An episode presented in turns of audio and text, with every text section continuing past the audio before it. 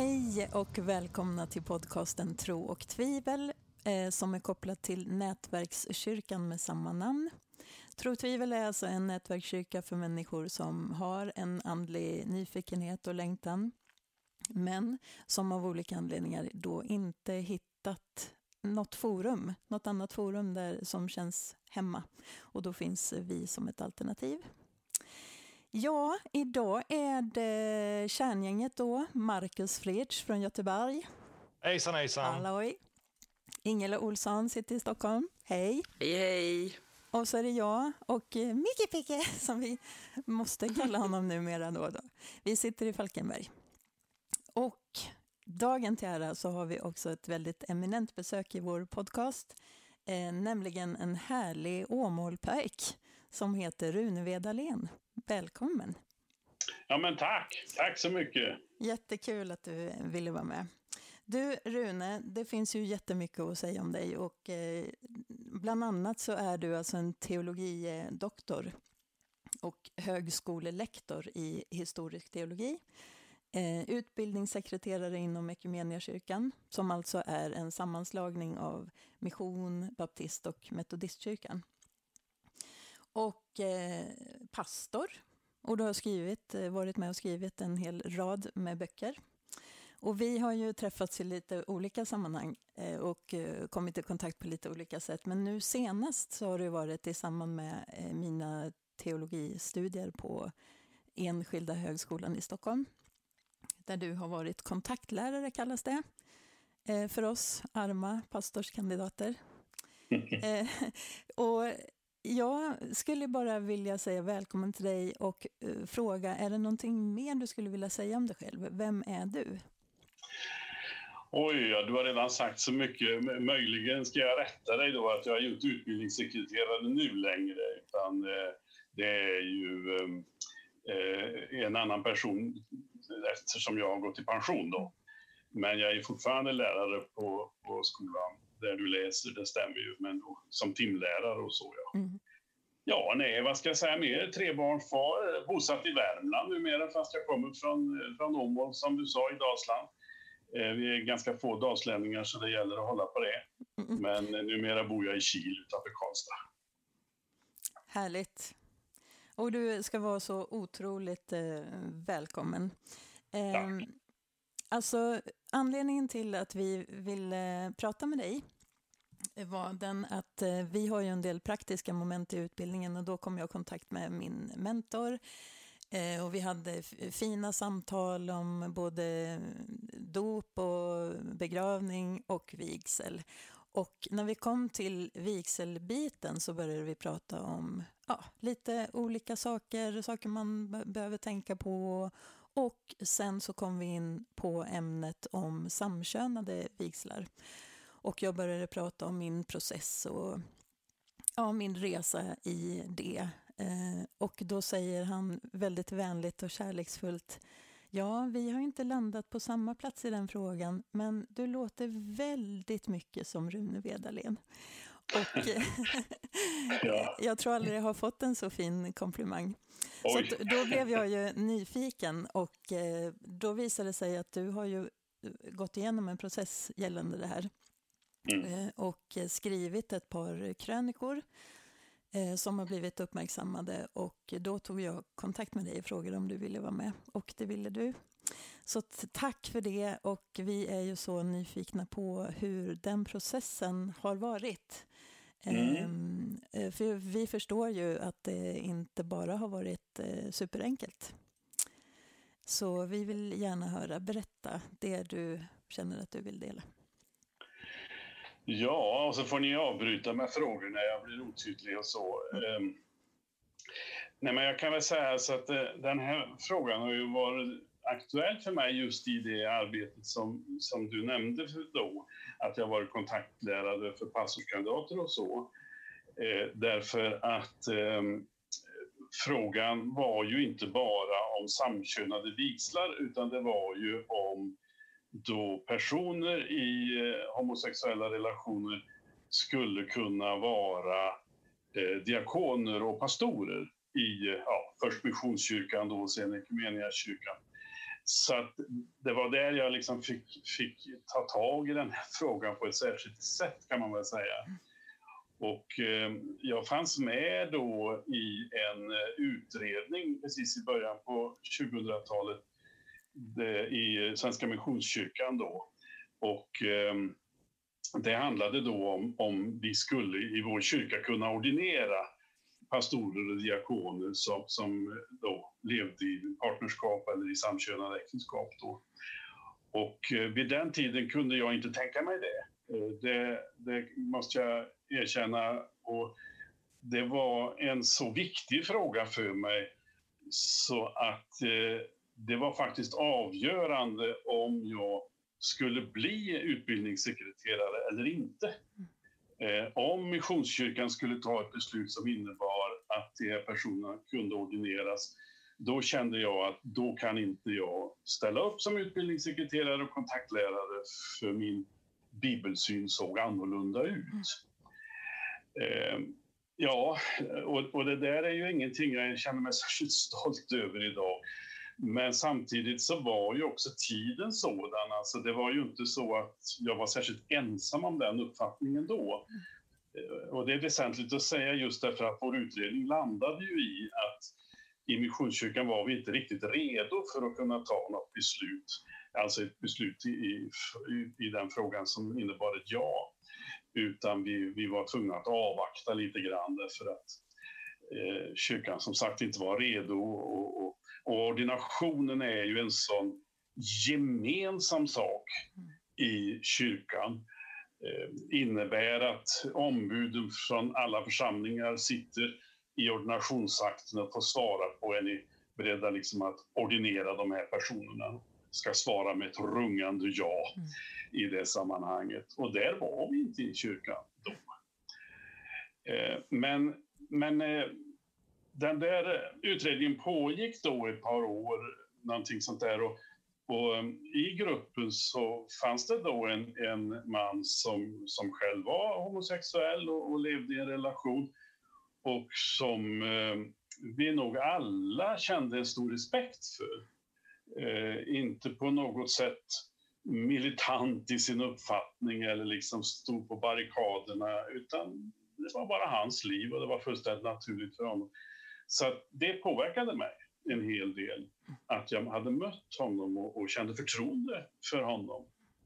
Och sen naturligtvis alla samtal, alla bibelläsningsstunder, alla böner vi bad i den där gruppen.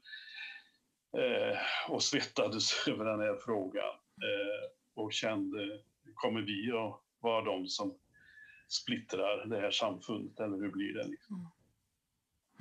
Så där började jag eh, min, min resa kan jag nog säga och mina funderingar i den här frågan. Då. Och, eh, och sedan har ju tiden gått och, och, och jag har fått mer och mer eh, alldeles i min ensamhet fått fundera igenom frågan och, och, och så. Och det, det som eh, kom att påverka mig Eh, ja, den första frågan som liksom dök upp inom mig, och jag vill säga inom mig, det var alltså ingen som påverkade mig utifrån, utan den bara dök upp i mitt huvud en gång och det var ju detta så mycket tid som jag ägnar åt denna fråga. Och jag såg ju då eh, det som att homosexualitet eller homosexuella handlingar var synd. Och helt plötsligt så tänkte jag, men det här är väl den enda synd som jag aldrig någonsin själv har frestats till. Mm. Om det nu skulle vara en synd. Mm.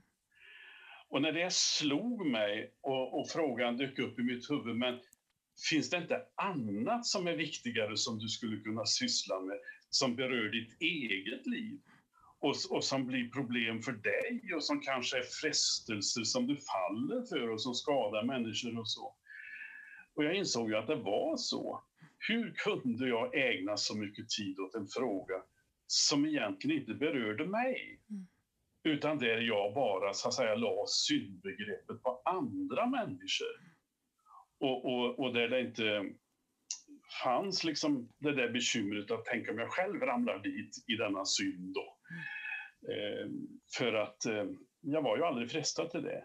Eh, jag är en heterosexuell man och, och, och, och, har varit trygg i det och är trygg i det då. Så, så där någonstans började liksom hela processen för mig. Nu får du väl ändå lägga av med, med att syssla med denna fråga mm. så djupgående och, och, och, ha synpunkter på hur andra ska leva. Mm. Du kunde väl som sagt ägna dig mer åt hur du själv ska leva. Mm. Så, så där startade det hela kan jag säga. Mm. Och ehm, ska jag gå vidare så, så fanns det ju eh, ytterligare frågor som, som dök upp så småningom och um, som också kom um, att förändra min, min inställning. Och, och, och, det var ju detta att jag, jag försökte så småningom att på ett djupare sätt sätta mig in i hur det skulle vara att vara genuint homosexuell och alltid varit det, inte vet om något, något annat så att säga. Jag hade väl försökt det tidigare och, och jag hade väl ofta slått bort det där för att om jag då sa att homosexuella handlingar är synd så, så resonerade jag att det finns ju annan kärlek som vi också måste säga nej till. Eh, och, och, och, jag tänkte till exempel då om, om jag skulle eh, frestas att, att börja flörta med en annan kvinna än min hustru och, och, och så vidare. Och, jag kände att det, det, måste jag ju säga nej till. Och, eh, och då kan jag väl säga nej också till en homosexuell kärlek och homosexuell handling om jag skulle vara homosexuell. Men så, så, men så borrade jag mig djupare ner i den frågan och försökte tänka mig in i det på ett annat sätt. Och då tänkte jag, om jag nu skulle vara homosexuell, om jag nu skulle bli kär i en annan man, vi är båda troende, vi står båda fria, har inga andra relationer eh, utav kärleksart, så att säga. Och, och, vi skulle nekas då att få vara kära i varandra. Och jag försökte tänka mig in i hur förälskad jag var i, i, i, min hustru när vi gifte oss. Om jag skulle ha samma kärlek och förälskelse i en man och så få mötas utav andra människor som säger att nej, detta är förbjudet för en kristen. Mm. Varför då? Jo, för att det står så i Bibeln. Ja, men varför står det så? Mm. Ja, det kan vi egentligen inte säga, men det står så och då måste vi följa det. Och då blev liksom hela resonemanget så ihåligt och omöjligt för mig. Mm. Då, då först landade jag i så att säga den förtvivlan som jag måste inse att, att homosexuella människor måste ha när, när andra människor tolkar bibelord och mm. kanske slår andra i huvudet med dem. Mm. Utan att egentligen kunna ge bra motiv för varför. Ja. Utan bara för att det står så. Mm. Punkt slut liksom. Um, så det, det, det, var den andra stora frågan som, som liksom dök upp hos mig och som, som ställde till det för mig. Mm. Och, och, och, för mig var det viktigt att säga att det, det var alltså inte så att någon i min alldeles omedelbara närhet blev homosexuell och så ändrade jag uppfattning. För det är inte alldeles ovanligt bland kristna att det är så. Mm. Alltså att det kommer en nära. Utan jag försökte tänka, ja men innan någon i min alldeles absoluta närhet eh, berättar om att de är homosexuella så måste jag försöka sätta mig in i detta. Mm. Kan ju inte liksom bara göra det om, om någon sådär alldeles nära relation, nära släkting eller så skulle, mm. skulle eh, visa sig vara homosexuell. Jag måste ju kunna ha en slags barmhärtighet och förståelse för människor som, som jag vet finns men som inte jag mm. har någon djupare relation eller släktskap till nu då. Mm. Jag tycker att det låter väldigt empatiskt eh, och det är så många tankar som virvlar i huvudet här nu. För det första, vilken eh, ja, modig man du är. Eh, och sen för det andra, så blev det så tydligt för mig det här som du sa att du var ett barn av din tid på något sätt och det var så eh, man, många i alla fall såg på bibeltexterna och så vidare. Och så sa du att tiden påverkar ju hur vi läser saker och hur vi förstår saker. Tiden påverkar vår världsbild. Och det, det tror jag du har alldeles, alldeles rätt i och det är bra att ha med sig den, den tanken för att inte också heller bli för arg på tidigare tänkare eller tidigare åsikter för att eh, alla är ju barn av sin tid på något vis. Men att det kräver ju ett, ett mod att ifrågasätta det som man har med sig, sitt habitus. Och eh, det är klart att eh, den tanken och insikten ställer ju också andra sätt att se på andra saker och bibeltolkning och så vidare i ett annat ljus. Ehm, sen tänker jag också att det är ju lite synd att kyrkan är så sen på bollen ofta när det gäller sådana här saker. Det kan vi också prata om lite senare om ni vill. Det är bara en tanke som, som dök upp nu, att det är, mm. det är tråkigt att det är så. Eh, och samtidigt kanske det finns en, en klokhet i det också, att inte bara kastas in i åsikter och tolkningar som inte har hunnit bearbetas, utan att man vill stå för någonting genuint. Ehm, så att det inte bara blir eh, ett, ett mod, moderskepp så att säga, utan ett moderskepp kanske. Ehm, ja, eh, det tänker jag och eh, vad säger ni andra? Om vi bara pausar där lite grann. Alltså jag är ju helt imponerad Rune av den eh, personliga berättelsen som du delar och jag vill bara tacka för det. Alltså tack att du delar det här och också tack för att du hade modet som Mia eh, lite var inne på att eh, öppna dig för de här frågorna. Det är, tror jag, ett av de underliggande problem som kyrkan sysslar med, att man oftast inte har det här modet som krävs för att verkligen eh, reda ut ett problem eller en spänning eller en teolog teologisk fråga som den här. Eh, och eh, jag tycker att du, du pekar ju på fler underliggande problem i den här berättelsen. Till exempel kommer jag ihåg att det var den här mannen, den här homosexuella mannen som du träffade, jag vet inte om det var en kompis eller en kollega, men som hade mycket förtroende av alla och det var ju den personen som satte igång den här processen. Ja. Alltså det var ju en relation, en människa. Eh, du kände hans röst och eh, hur han tänkte och tyckte. Och det fanns ju eh, en kärleksfull relation mellan er och då börjar man tänka, jaha, okej. Okay. Och jag tror att många kristna som vet allt om, tror att de vet allt om teologin, har kanske aldrig träffat en person som är homosexuell. Uh, och aldrig blivit tvungen att syssla med de här frågorna på uh, ett relationellt plan, helt enkelt. Uh, och, och, det är ju det som, som du gör. Och sen den frågan som du också, också tog upp är hur skulle det vara om jag kände så här? Mm. Och så är du ännu mer personligt. Mm. Ja, och då sa du, men jag var så otroligt kär i min fru. Ja, eh, och eh, man kan, man kan ju all, man kan inte sätta någonting emot det. Det händer ju bara. Ja, eh, det är en del av min själ, det är en del av mitt liv. Jag tänker, när jag sover, när jag vaknar, så allt blir påverkat av det här. Men om jag skulle vara homosexuell, då är det ju samma sak egentligen. Mm. Man är också en människa med kropp och ande och själ. Och det en sak till som jag tror många eh, kära bröder och systrar inte riktigt vill förstå. Att eh, det finns grejer som vi inte har under kontroll alltid.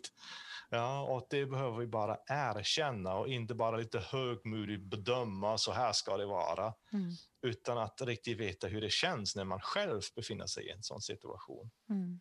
Och eh, det har ju inlett den här processen att du eh, tänkte lite vidare och grävde lite djupare. Och det är helt fantastiskt. Och tack för det. Det är det som jag vill uh, säga just nu. Mm. Tack. Ja, jag är liksom lite rörd hela tiden. så jag har lite svårt att prata nu. Jag är så tacksam också för att du har fått... Eh... Förlåt. Nej, men för att du, du har gjort den resan. Det är så modigt och liksom inte minst för att du är tillhör den generationen du tillhör, Rune. Det är, jag menar, det är faktiskt så mycket lättare för oss, eller för mig till exempel, som är, är några år yngre. Det har liksom, vi, du, tack för att du eh, har krattat för oss. Eh, det är, känns, eh, jag är väldigt tagen. Mm. Mm. För jag tycker att det här, jag har många homosexuella vänner eh, och som jag älskar så otroligt mycket så jag blir så glad, glad mm. som ni mm. märker. Nej, men jag blir väldigt glad och jag vill bara säga tack gode gud för dig Rune. Alltså jag tycker mm. det här är så välsignat. Jag ska skärpa mig, kanske kan prata mer sen och jag vill gärna fortsätta höra dig berätta om din resa. Du behöver Men inte jag, skärpa jag, dig, kan jag bara säga till att ja, jag, jag, vill bara säga Ingela, det är, det är bra att du uh, vågar visa det, alltså din glädje, dina tårar, för jag kan tänka mig att många som lyssnar till dig kanske känner likadant. Mm. Och uh, då ger du tillstånd att glädja sig på samma sätt. Ja, jag bara... Det är fantastiskt. Känner, jag känner mig bara som att jag är extra allt, men det jag får jag väl bara acceptera att jag är jämt. En, en plusmeny, en underbar plusmeny. Ja, men gott, och, gott att höra dig. Eh, det, det värmer hjärtat. Eh, tack för det du säger. Och ni båda säger. Och, ehm, och jag kan väl säga att eh, jag vet inte om jag kände mig så särskilt modig när jag gjorde detta. Eh, när jag skrev den första krönikan om det här. Jag, jag, jag kan nog säga att jag var oerhört eh, rädd och ängslig därför att jag, som vi alla, fanns ju i en särskild gemenskap och där det liksom hörde till att man då eh, var, var negativ till eh, de här frågorna eller, eller ville inte bejaka homosexuella relationer och så. Så att mm, mm, jag, jag kände ju att går jag ut som jag gör nu offentligt och säger det här så kommer jag ju att mista många vänner. Men jag märkte att det var inte så många jag miste, om ens någon. Eh, det finns de som har hört av sig och varit upprörda och folk jag inte känner har varit ännu mer upprörda och, och skällt ut mig och sagt till mig att jag aldrig mer får predika och sådär.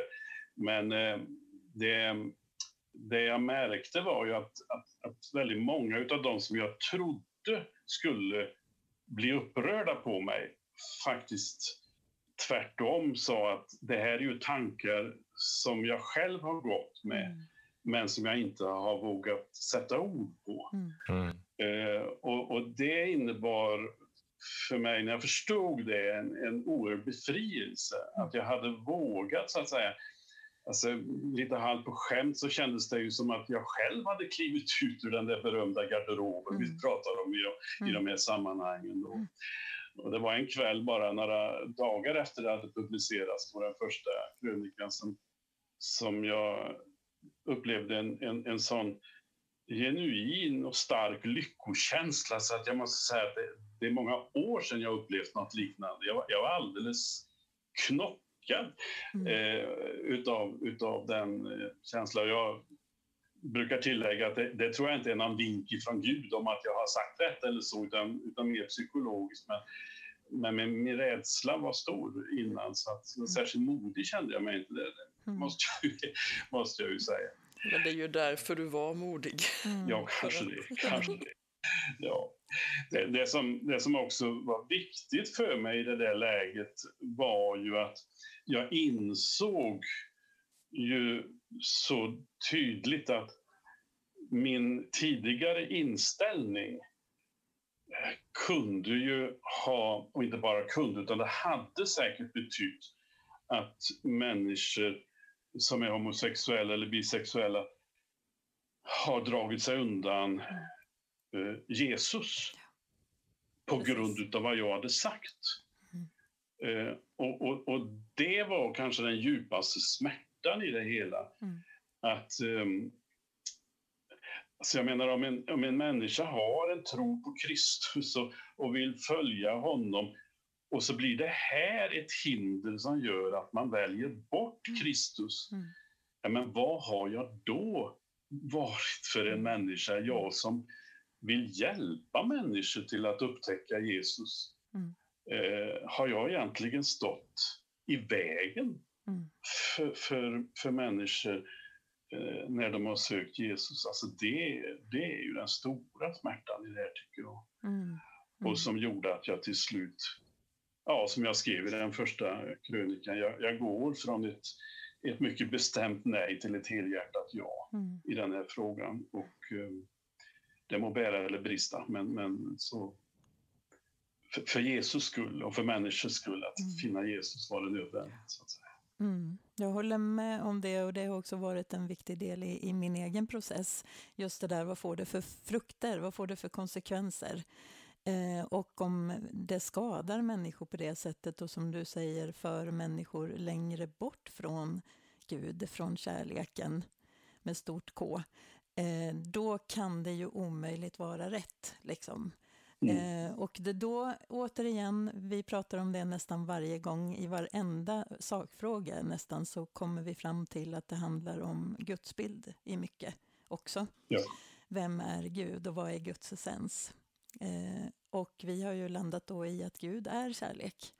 Eh, och då rimmar det väldigt illa när det får till konsekvenser att, att det skadar människor på det sättet. Eh, samtidigt så, så går, tänker jag att det är viktigt att vi problematiserar lite. Att eh, prata lite grann om eh, vad det kan vara då som gör att kyrkan eh, ofta är sist på bollen så att säga och vad, vad är det som ligger bakom den här som om man står på andra, andra sidan så att säga kan uppfattas som lite eh, talibankristendom. Eller, det var ett starkt ord, men ni fattar vad jag menar. Väldigt så konservativt och eh, så fundamentalistiskt nästan.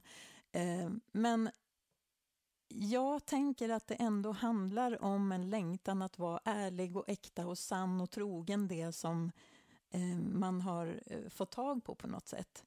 Eh, och i det kan jag ändå se någonting vackert. Just den biten.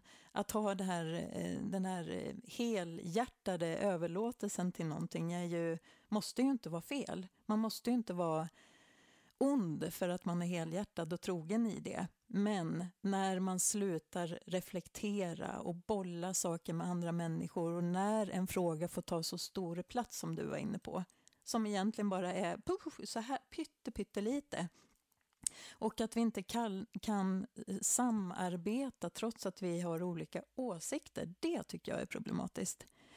Eh, vad tänker ni när jag säger så? Jo, men jag, jag håller ju med dig. Det, det, alltså, det, det är som att vi tappar proportionerna på något, mm. något sätt. Den här frågan har ju blivit någonting utav vattendelaren mm. mellan kristna, som om det här skulle vara liksom det allt avgörande för om, om jag är en, en sann kristen eller inte, eller om jag är en biblisk kristen eller inte. Eh, och och, och jag, jag, jag, förstod ju när jag hade liksom gått ut med den här åsikten som jag har nu, då, den här inställningen jag har nu, att att det fanns människor med en betydligt mer liberal bibelsyn än min som började se mig som deras mm. och ville att jag skulle på något sätt mer och mer eh, finnas i, i, deras gemenskap. För mig har det varit viktigt snarare att, att jag finns kvar i den gruppen av människor som, som vill tro på Bibeln, som vill eh, på allt sätt försöka läsa den så, så så, så troget som möjligt och, och, och, och så.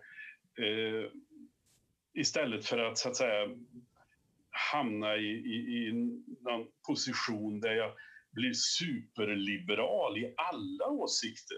Jag är, jag är inte där. Eh, och det kanske har varit egentligen det viktiga, att jag faktiskt är kvar bland de här som vill vinna människor för Jesus och som, som har en, en eh, ja, en, en hög syn kanske på moral och sådär. Jag tror att det har varit, varit viktigt för både mig och för andra att jag inte eh, byter sida totalt, så att säga. Men, men, det, men det som har varit viktigt i den här processen är ju att inse att den här frågan är inte den totala vattendelaren. Eh, den, den, är inte, den har inte den digniteten, den här frågan, egentligen. Och får jag berätta ett bibelord som, som eh, blev viktigt för mig och, och som jag skrev om i den andra krönikan lite grann. Det handlar då, eller bakgrunden är ju Paulus som vi många gånger uppfattar som väldigt stöddig och när han har bestämt sig för någonting då liksom sjunger han ut och han bekämpar de som tänker annorlunda och handlar annorlunda och han tar itu med, med det ena än det andra liksom och, och sådär va. Men sen upptäckte jag ett bibelord i Filipperbrevet i första kapitlet där, 18 versen, där han faktiskt säger än sen. Mm. Och det var väldigt förlösande. Sammanhanget är det att han sitter i fängelse och att det finns människor som, som förkunnar och predikar och så, men gör det för att skada Paulus. Mm. Alltså de gör det för att skapa, skapa um, splittring och, och, och, för att såra honom och så vidare. Och han beskriver det riktigt rejält och ju mer han beskriver så förstår jag att det är ju ren synd om man nu ska prata om de begreppen då. Men så helt plötsligt när han har sagt allt det där så sjunger han ut och säger än sen Eh, och, och så fortsätter han då med Kristus blir ju ändå förkunnad. Och, och, och, för mig blev det där så förlösande att det faktiskt finns frågor i vår samtid också, precis som i Paulus samtid, som vi faktiskt får säga en sen om. Alltså där vi inte förstår allting eller, eller där vi kan ha olika uppfattningar, där vi kan tycka att folk tänker och tycker galet så det skriker om det. Men där vi ändå liksom får, får, får faktiskt lämna det. Vi behöver inte ta itu med allting, utan vi får säga än sen. Nu, nu, nu måste vi syssla med det som är det viktigaste, nämligen att förkunna Kristus. Mm. Eh, och hjälpa människor till tro. Och så får vi ha lite olika åsikter. Mm. Eh, och så. Mm. Ja, det där bibelord blev för mig väldigt angeläget och, och, och har, har liksom mynnat ut i någon slags en-sen-teologi som jag brukar tala om numera. Då. Och, och, och jag brukar tillägga att självklart får vi inte säga det om alla frågor. Utan när det är stora orättvisor och när det är saker som, som eh, förstör och, och, och bryter ner människor, då måste vi ta itu med det. Självklart. Men sen finns också en grupp av frågor mm. som vi skulle kunna säga med, med, med, eh, med Bibelns egna ord mm. än sen om. Ja. Och så lämna det. Mm. Kanske för att vi inte förstår det. Mm. För att det inte är särskilt viktigt. Ja, mm. ja det är helt wet, som jag säger här i Falkenberg. Helt wet. ja, men, eh, jag tänker på, för vi har ett avsnitt, har haft ett avsnitt som, där vi har avhandlat helvetet, som vi kallade Dumma Dante. eh, syftat då till Dantes eh, inferno där och så. Och eh, eh då var det sen när jag läste eh, kyrkohistoria så förstod jag att på de första kyrkomötena så var ju det här synen på helvetet. Det fanns massa olika typer av syner på vad som händer sen, så att säga. Eh, men att det inte var någon kärnfråga. De kunde... Eh, ursäkta, nu, nu kom Mart tillbaka. Jag kommer snart. Ett ögonblick. det är en ständigt återkommande följetong det här, alltså det är helt otroligt. Mm. Men hur som helst, eh, Jo, att de hade, de hade olika syn på den här frågan och de kunde ändå liksom arbeta sida vid sida och eh, se kärnan då eh, som något helt annat än frågan om helvetet. Och sen har ju det genom historien nästan blivit en kärnfråga. Eh, I alla fall i de sammanhangen där, som, som jag har rört mig i. Att det har ju varit en jätteviktig del i, i hela det glada budskapet då, så, så att säga. Och det tycker jag ju går att eh, överföra på den här frågan också än sen. Eh, helt uppenbart så var det ju så bland de första kristna då att Det här var ingen jättefråga, man tyckte olika saker om det, såg på det på olika sätt, men, men det som var kärnfrågan var ju, är Jesus Herre eller inte? Är Jesus eh, Gud, Gud och visar vem Gud är på ett väldigt tydligt sätt? Eh, kom Jesus för att eh, dela med våra trasigheter och kom Gud eh, kom Gud genom Jesus då till, till jorden för att eh, skapa en ny världsordning. En, eh, ett, sprida Guds rike och sprida upprättelse och hopp och kärlek till människor. Det var ju det som var kärnfrågan. Allt det andra ska vi aldrig sluta diskutera och brottas med. Men det är ju inte det. Vi, jag tror att det är viktigt att vi någonstans förstår vad som är kärnfrågor och vad som inte är det. Vad som är dogm och vad som faktiskt bara är åsikter mm. och sätt, olika sätt att tol tolka eh, texter. Ja, men äh, verkligen, jag håller med och äh, igen äh, tänker jag på det som du Rune sa i, i början om man tar homosexualitet och om man nu ser det som synd så sa du det så vackert, då är det den enda synden jag aldrig har blivit frestad till. Mm. och Eh, jag tror ju att det är lättare att prata, att göra det, som, att göra det till kärnfrågorna som inte berör mig. Det är lättare att prata om. Men homosexualiteten är ju egentligen bara en ganska liten del av det stora ämnet sexualitet. Mm. Ja, och eh, om jag förstår det rätt, man pratar ju inte så jättemycket om det, men om man kommer in i ämnet så eh, tror jag att inte någon människa har sin sexualitet under kontroll. Och om jag, eh, om jag förstår litteraturen rätt så har det varit under hela den mänskliga historien. Att det var en stor del av livet som är väldigt svårt att tema och att kontrollera och det där. Och det vill man kanske inte medge. Man vill gärna ge en bild av sig själv att eh, man har allt under kontroll och man är man gör allt rätt. Eh, och eh, jag är en god, from människa. Och det är det lättare att prata om de bitarna som inte berör mig. Om de synderna som jag inte blir frestad till. Uh, och då blir det lätt att det blir en kärnfråga och egentligen är det bara en distrahering ifrån det som jag egentligen borde jobba med. Mm. Uh, det som du också sa, alltså, vilka är de synderna som jag blir frestad till? Kanske det är mina, mina kärnfrågor som jag behöver brottas med. Mm. Men det är lättare att prata om något annat. Mm. Det är mm. enklare mm. och, och därför blir det så, tänker jag. Precis. Du, har du hämtat dig nu, Ingela? Ja, men... Vad tänker ja, du? Vi, vi, får väl se. Vi får se.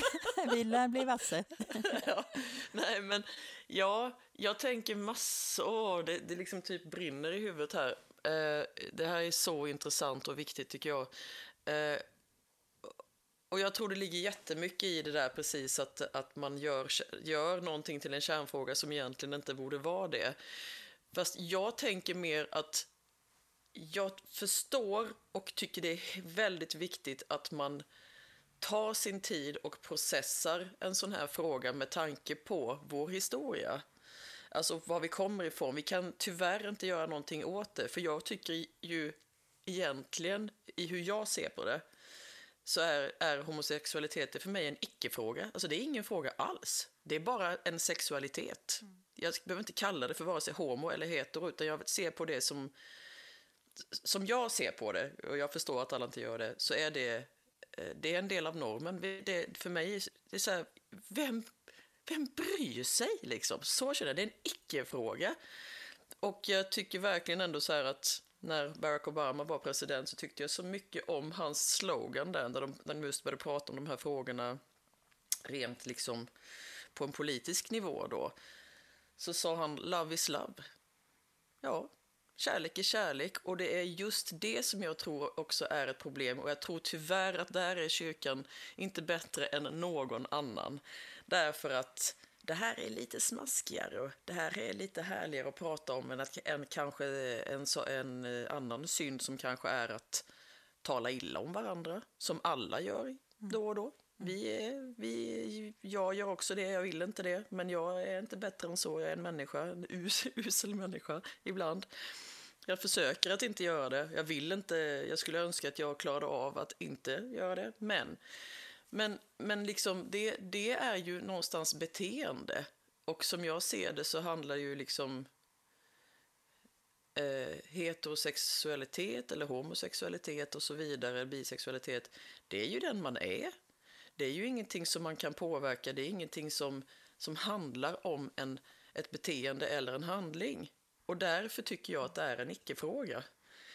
Så länge man är en, liksom har en strävan efter eh, att söka sig till kärleken och gentemot människor och eh, i, det, i det allra bästa fall att man, att man söker sig till Gud så borde det ju vara en icke-fråga. Jag tror precis som ni har sagt här nu flera gånger att det är väldigt lätt att, att slå på den trumman därför att den är så långt ifrån en själv. För att det är ju inte den jag är. Jag är heterosexuell, alltså så, så, det, så behöver inte jag någonsin brottas med det mm. på det sättet som, eller bli utdömd eller eh, någon, ska tala, någon kan tala om för mig. För det, det är det jag menar, jag kan bli så oerhört provocerad när jag tänker på att om att Ja, men det är som att, för mig är det som att någon skulle säga, åh Ingela, du har mörkt hår och blå ögon, det är inte bra alltså.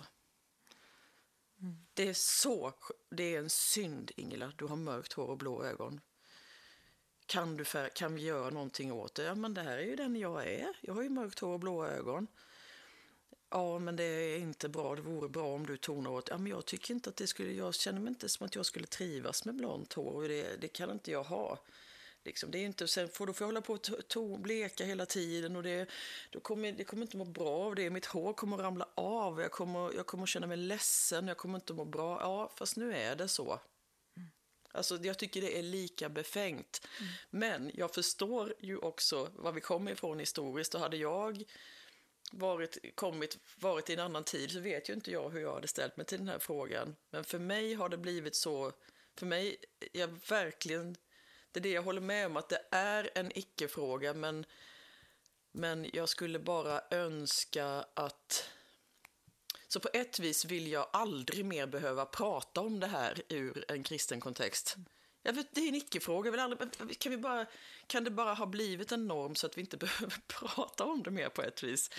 Men samtidigt så tror jag fortfarande att vi är, att det, någonstans som jag ser på det, så skulle man kanske behöva fortsätta prata om det för att eh, sätta rätt begrepp på det. Det är så här, jag är mörkhårig, jag är blåögd, jag är homosexuell, jag är ganska tjock, jag, är, jag blir ganska brun på sommaren. Alltså förstår ni, saker som är, det är, som är vem jag är, som är, inte är någonting jag kan påverka. Det är, så, det är sån, eller ja, kanske kan banta lite i och för sig, men, men alltså, alltså som, men ni förstår ni vad jag far efter. Mm. Alltså att jag känner att jag, jag, det som jag tycker är, som jag gör att, gör att jag tycker att man kanske tyvärr då måste fortsätta prata om det är för att jag tycker att begreppet synd är helt befängt att sätta på en människa. Det är som att säga att jag är en syndare för att jag har glasögon, för att jag har dålig syn. Eller för att jag, inte ens det, det behöver inte handla om dålig syn. Jag är syndare för att jag har en bra syn. Jag har, helt, jag har örnögon, jag kan se hur bra som helst. Ja, din synd. Alltså det, det här handlar om vem man är. Mm. Eh, och då kan jag tycka att, att det begreppet synd just eh, snarare handlar alltid om när man skadar andra människor eller skadar sig själv. Mm. Mm.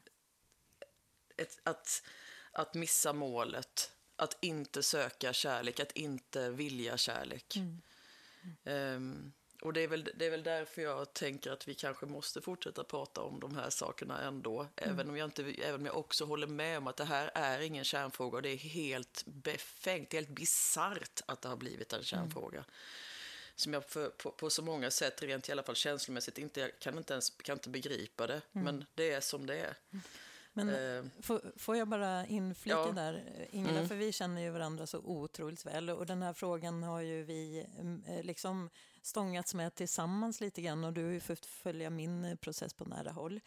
Um, och det jag tänker är att du har ju inte på senare år haft den relationen till Bibeln som många andra eh, troende eller kristna har. Eh, kan du ändå i någon, eller liksom hur ser du på det där, kan du förstå att det kan vara eh, svårt för människor som ändå sätter Bibelns texter högt och som på något sätt eh, till och med kallar det Guds ord och så vidare. Eh, kan, kan du se problemet då? För att ditt resonemang är ju ganska mycket utifrån eh, ett perspektiv där man inte räknar med Bibeln alls. Förstår du vad jag menar då? Jag, jag vet ju att du eh, tror på Gud, du tror på Jesus som Herre och alltihopa det där. Men Bibeln har ju inte haft den platsen i ditt liv. Um, men om det hade varit det, tänk att du hade vuxit upp i en situation där Bibeln var, såg som Guds ord och näst intill en bokstavlig tolkning på det hela. Då, då ställs man ju inför ett problem. Och jag kan se det, jag, tycker, jag ser, läser ju inte Bibeln på det sättet. Jag läser berättelsen, inte bokstaven. Eh, så, och det finns ju olika sätt att se på det hela, men om jag försöker sätta mig in i det sättet att titta på Bibeln så blir det problem i bland annat den här frågan. Vad tänker du när jag säger så?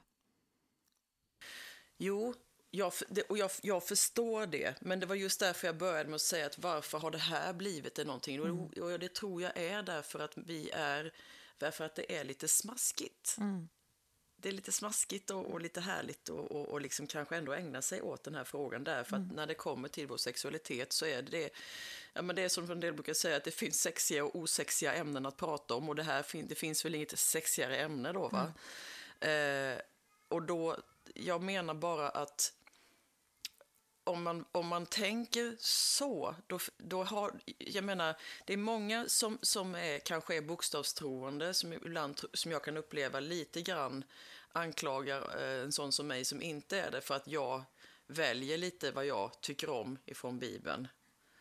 För jag tycker ju att det står fantastiska saker i Bibeln såklart.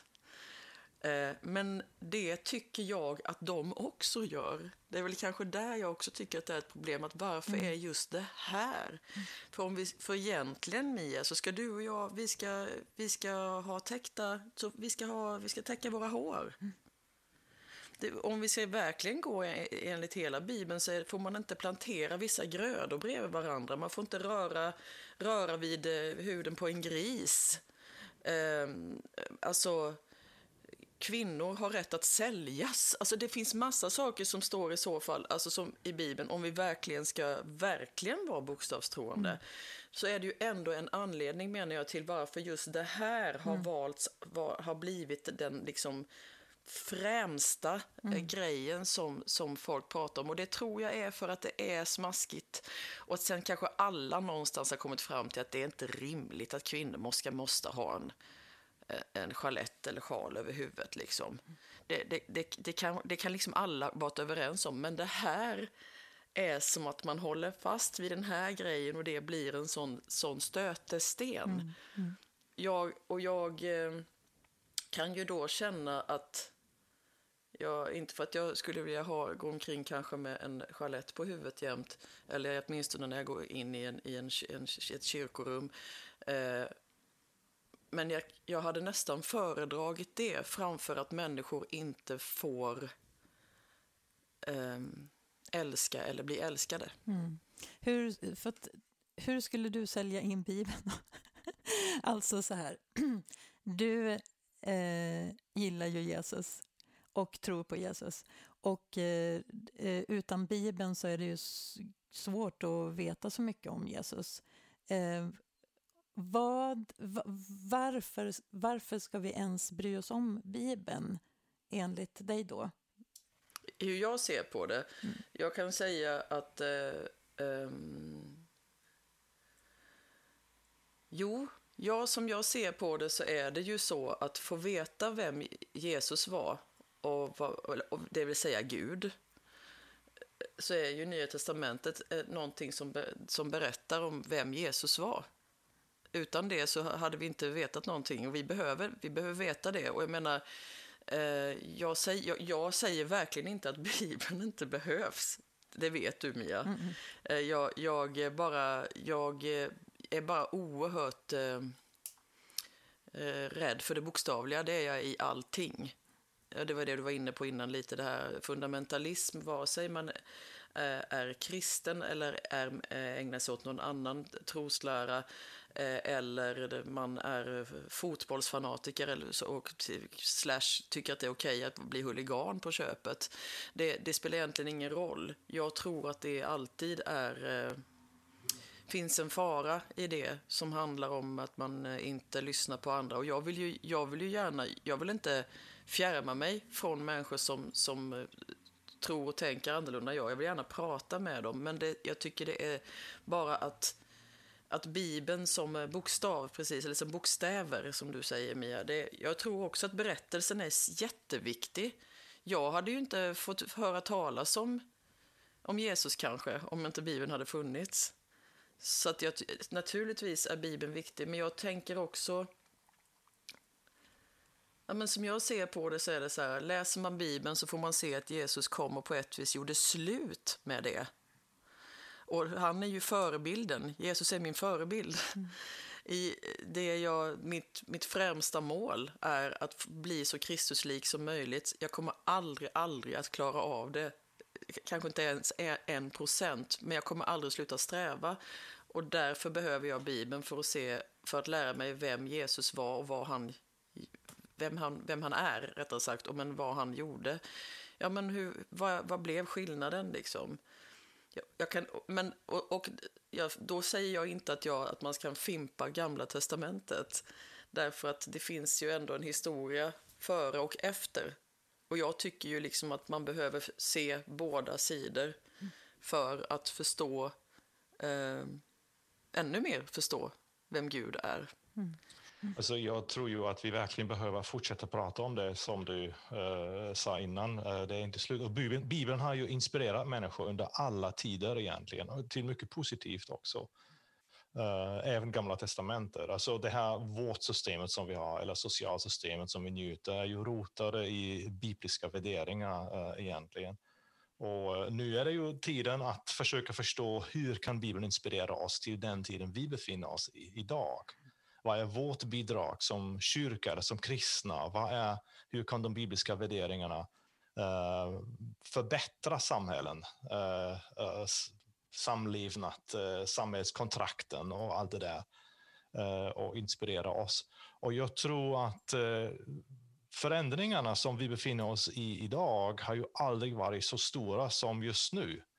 Uh, alltså under en ganska lång tid i historien har ju livet varit ganska likt. Alltså när man föddes och när man dog så var livet eller kulturen ungefär samma. Mm. Men nu är det otroligt stora förändringar som pågår. Och när man pratar sexualiteten, som är fortfarande en väldigt stark kraft i våra liv, i våra själar, eh, så behöver vi också fortsätta prata om det här.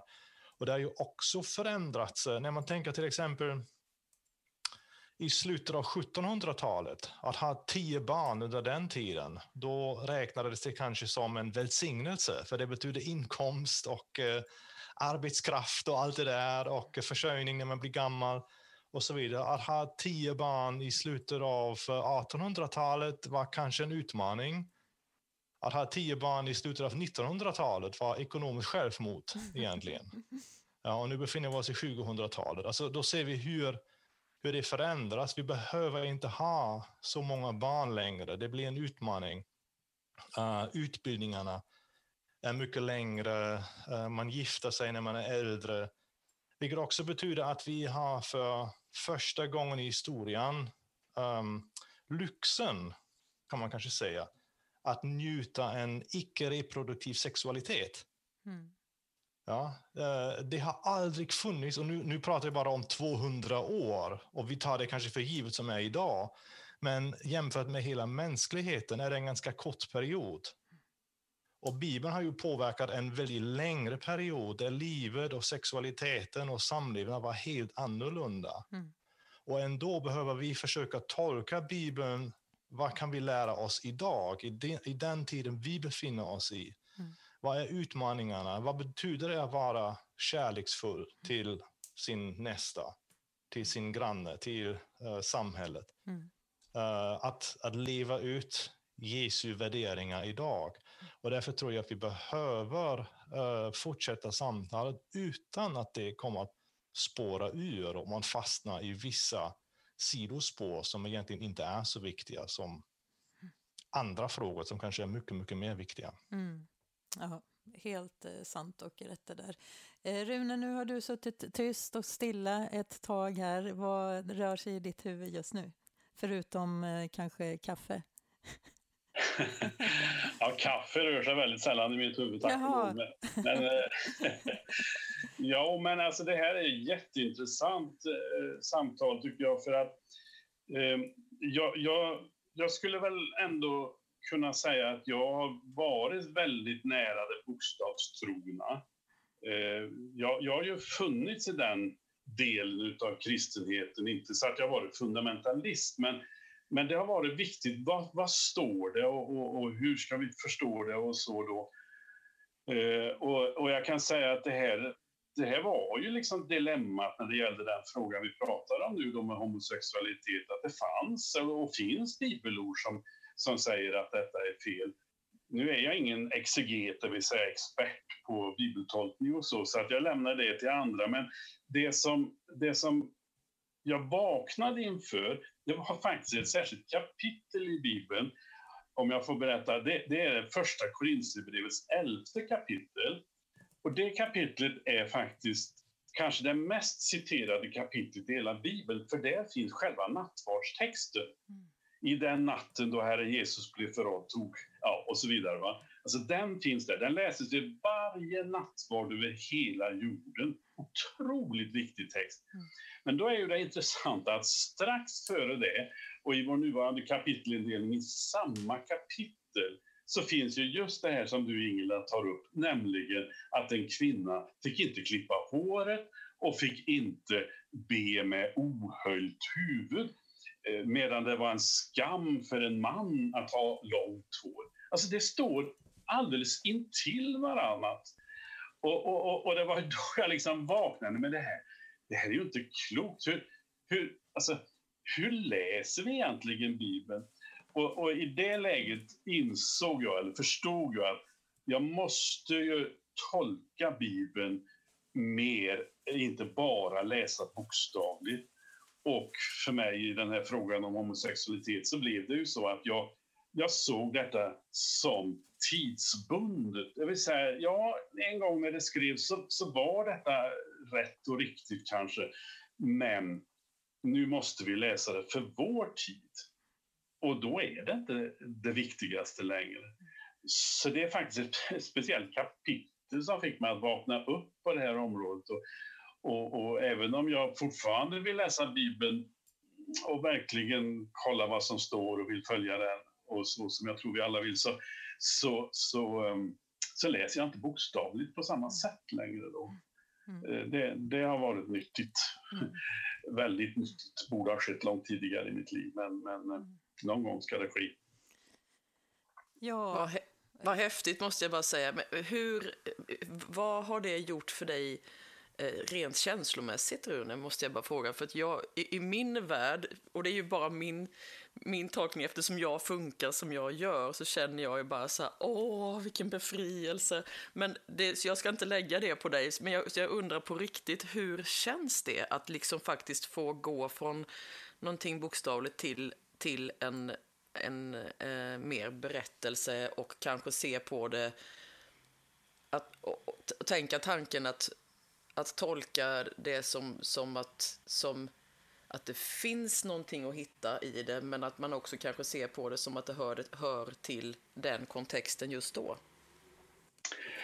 Ja, eh, bra att du frågar. För det, alltså, eftersom jag har levt i det sättet att tänka så länge och haft hela min liksom, umgängeskrets där, så var ju det här i första hand inte befriande till att börja med, utan det var ju förenat med en, en, en stor rädsla. Nej, men vad, vad, ska jag då tro? Hur ska jag då tänka? Eh, och jag tyckte jag tappade fotfästet. Så det, det var ju den första reaktionen jag hade. Va?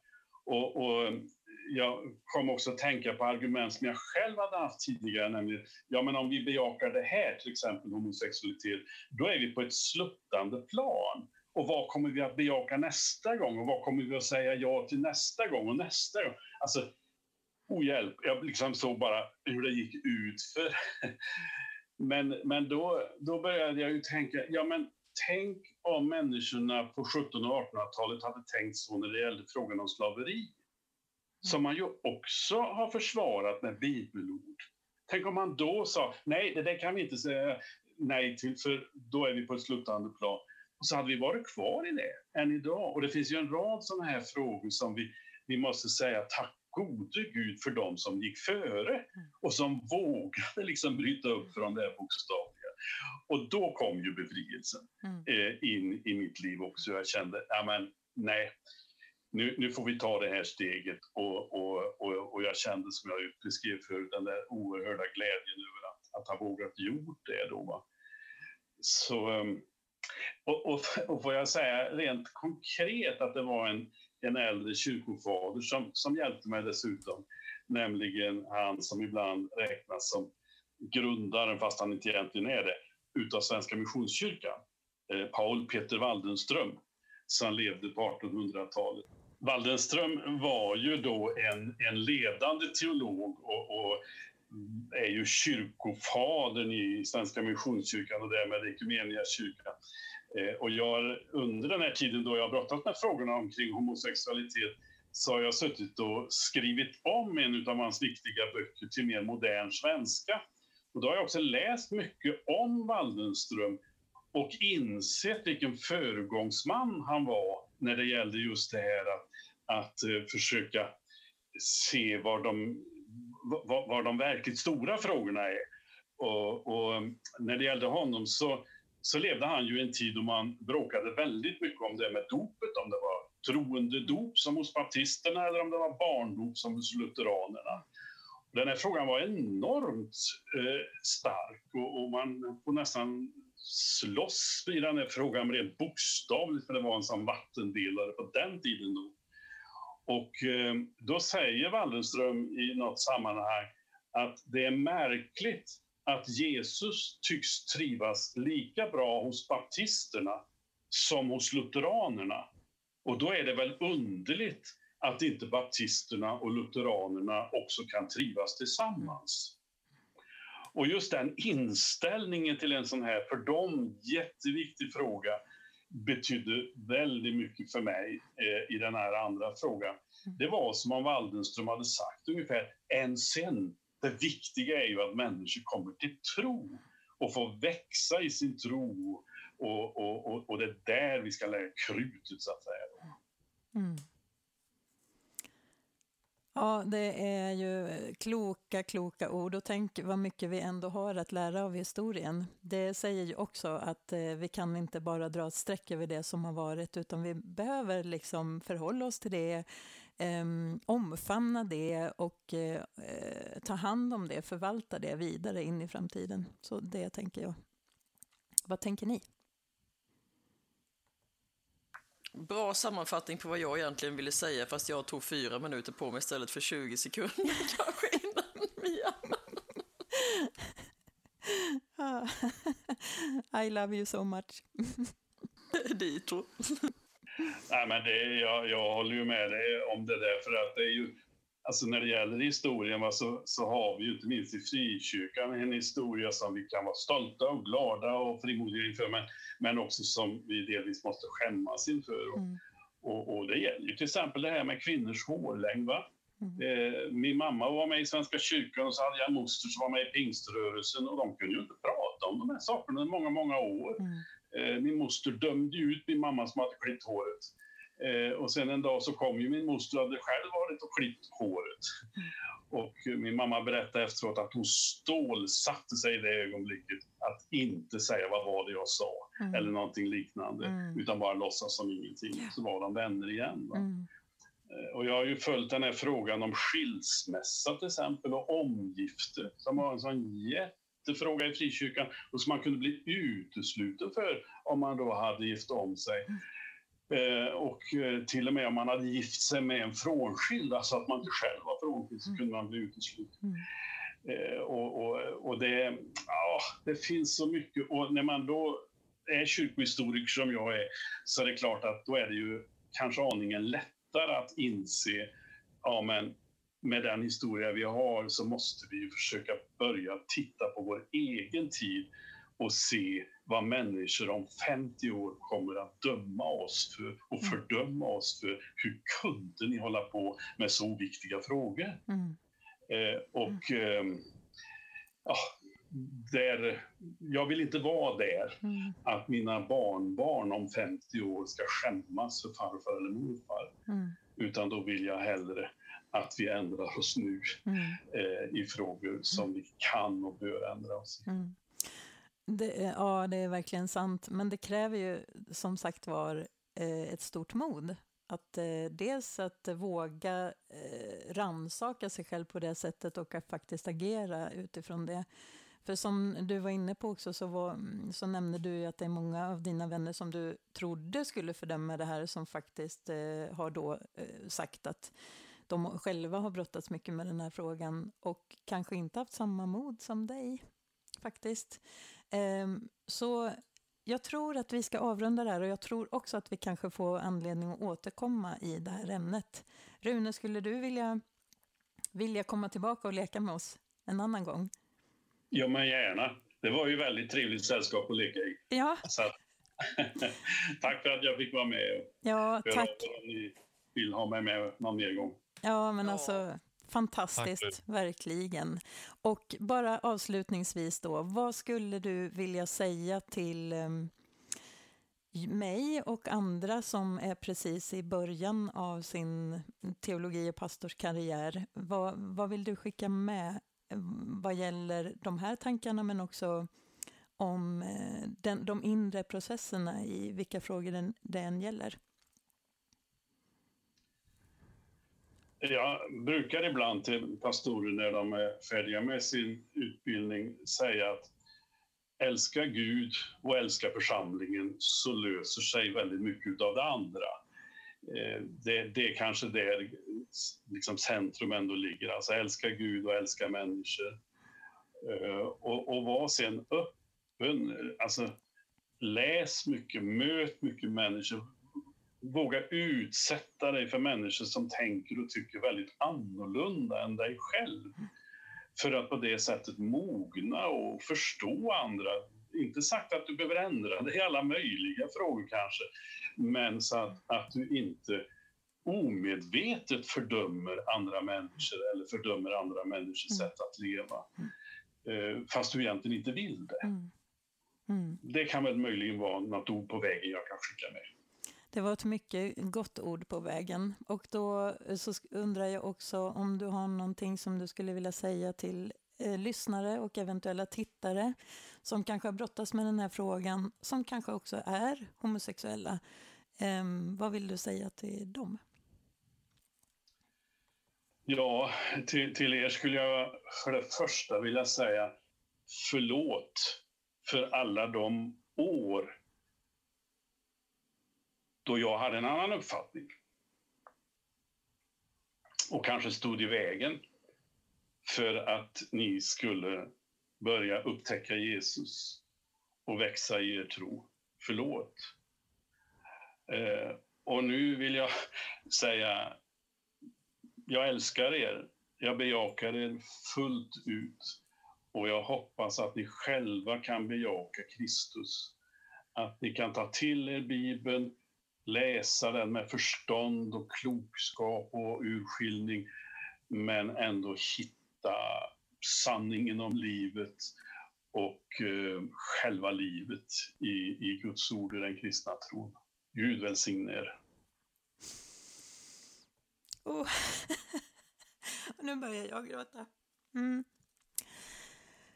Tack Rune. Eh, tack Ingela. Tack. Tack Marcus. Tack Micke Picke.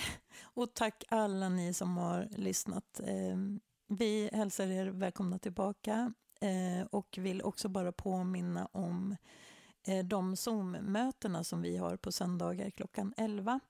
Det är bara att klicka in sig på den länken som vi delar på Facebook och på vår hemsida. Och på de mötena så är det alltså, upplägget är så att vi har lite musik, vi delar en liten, några tankar om något ämne och sen finns det en öppen plan för eh, diskussion och samtal där man är med så mycket eller så lite man själv vill. Och man kan vara helt anonym, utan bild och utan namn och inte höras. Eller så kan man vara helt involverad i det samtalet. Klockan 11 på söndagar vill vi verkligen hälsa er välkomna till det. Eh, återigen, tusen tack Rune och jag hoppas att vi, vi får mötas igen på det här sättet. Ha det så bra. Tack. Och tack Nina för att leda samtalet. Ja. Ja, tack. Tack allihopa. Ha det gott. Hej. Ha det gott. Hej, hej. Tack, hej.